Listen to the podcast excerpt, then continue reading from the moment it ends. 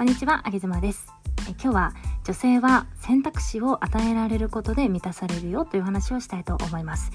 えー、男性のとある特徴、曲げ妻は常に男性を凝視しているんですが、そんな中で、え、男性のとある特徴を最近ね、一つ発見したんですよ。それは、男性は、まあ女性、特に身近な女性には、えー、選択肢を与えづらい傾向にあるということです。えそれがはっきり分かったのは、え最近私はあげ妻ブートキャンプっていう、まあ、音声を使ったイベントがあったんですけれども、そのイベントのアーカイブをね、改めて聞いていて、あ、男性ってこういう特徴があるなっていうふうに思ったんですね。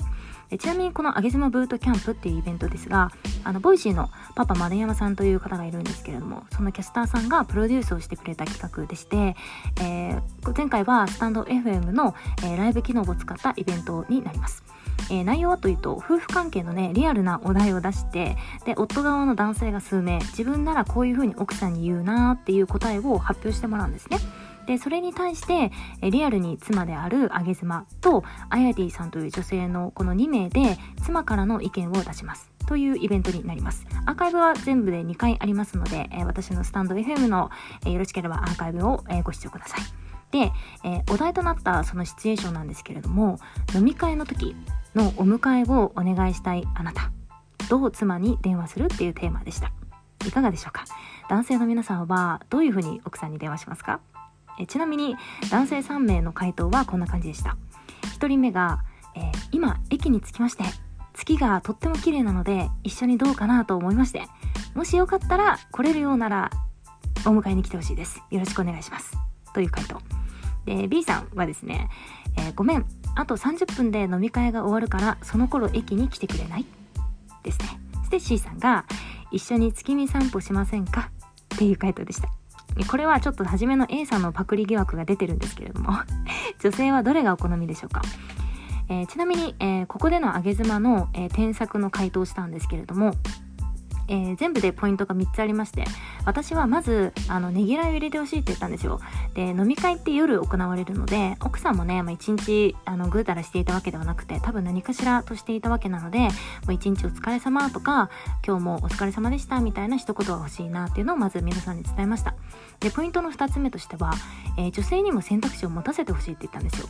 あのお迎えに来てもらうっていうのはもう決まりきった目的ではあるんだけれども可能だったらお願いしたいんだけどとかっていう言葉で言ってほしいっていう風に言いましたね。あの行く行かないの選択肢から、えー、女性に選ばせる方法をとってほしいっていう風に伝えました。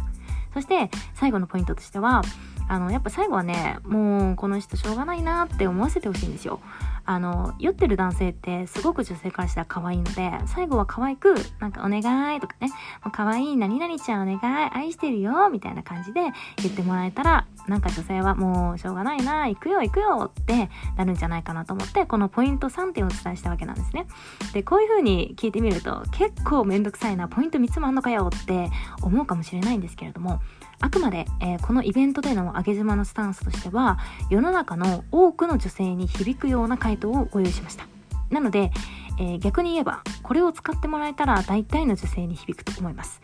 で、えー、本題に戻しますが、えー、この回答者3名の男性の意見に共通するのが女性に選択肢を与えていないっていうことなんですよ。つまり、えー、駅に迎えに来てもらうってことを前提で話をしているんですね。でこの気持ちっていうのは言葉に必ず現れるんですよ。けど女性の気持ちとしてはあの飲み会にね行った夫を迎えに行くっていうのは自分一人だけなのも分かっているしで迎えに行くっていうことは女性自身はもうね確定してるっていうのは分かってるんですよ。連絡が来た時点でね。決定事項なわけです。だけど2人の会話の中では女性に、えー、自分が行くのか行かないのかっていう中から選ばせてほしいんですよねえなぜなら、えー、妻っていうのはタクシーの運転手でもなければ、え、メイドさんでもないわけなのでたった一人の妻であってたった一人のパートナーである以上はねあの旦那さんからはあなたを尊重していますよという気持ちを言葉で表してほしいんですよね。